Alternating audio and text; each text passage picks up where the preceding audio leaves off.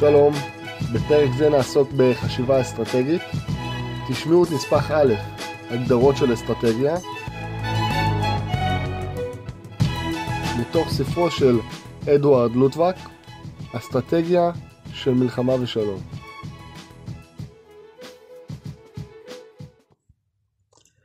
אסטרטגיה של מלחמה ושלום, נספח א', הגדרות של אסטרטגיה. הערה כמו מונחים מדעיים רבים, גם המילה אסטרטגיה, strategy, היא מילה יוונית אשר אף יווני בימי קדם לא השתמש בה.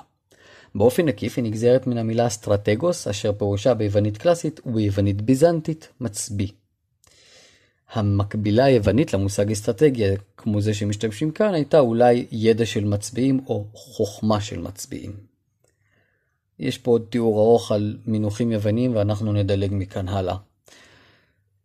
הנספח עצמו מטרתי בספר זה היא להוכיח את קיומה של האסטרטגיה כמקבץ תופעות אובייקטיביות חוזרות ונשנות, הנובעות ממאבקים אנושיים, ולא להכתיב דרכי פעולה. רוב ההגדרות המקובלות הן נורמטיביות באורח טהור, לכאורה. יש בהן הנחה לגבי התופעות האובייקטיביות, או שאין הן קיימות כלל עיקר, או שהן כה ברורות מאליהן, עד כי אין צורך להגדירן. בעקבות זאת מתעוררת כמובן השאלה, האם יש בכלל הצדקה להנחיות כלליות? בניגוד לעצות ספציפיות באשר לאופן שבו יש לטפל בסוגיה מסוימת בהקשר נתון. קרל פון קלאוסוביץ, החוקר האסטרטגי הגדול בכל הזמנים, פשוט לא התעניין בהגדרות גנריות ומופשטות.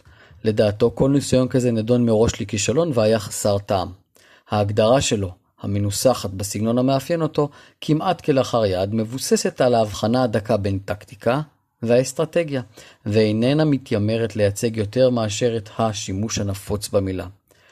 כל אחד יודע באורח סביר לאן שייך כל גורם. כל אימת שמשתמשים בקטגוריות כאלו בצורה עיוורת חייבת להיות לכך סיבה עמוקה. מצד שני, אנו דוחים את ההבחנות המלאכותיות של מחברים מסוימים, שכן אין להבחנות הללו בסיס בשימוש הכללי. אם כן, לפי המיון שלנו, הטקטיקה מלמדת כיצד להפעיל כוחות מזוינים בקרב.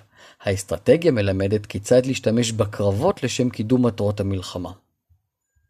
בספרו על המלחמה. מסקנה, פון קלאוזוביץ, בעבורו המושג אסטרטגיה היה נורמטיבי.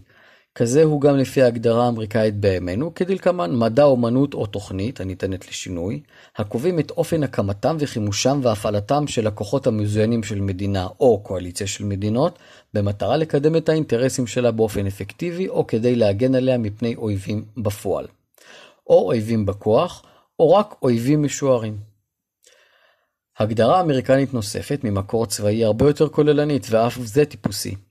האומנות והמדע של פיתוח והפעלת כוחות מזוינים, מדיניים, כלכליים, פסיכולוגיים וצבאיים במידת הצורך, בעיתות שלום ומלחמה, במטרה לתמוך במידה מרבית במדיניות, כדי להגדיל את ההסתברות ואת ההשלכות החיוביות של הניצחון ולהקטין את הסיכוי לתבוסה. הגדרה רחבה אף יותר וגם היא נורמטיבית מצויה במהדורה הבינלאומית השלישית של מילון ובסטר.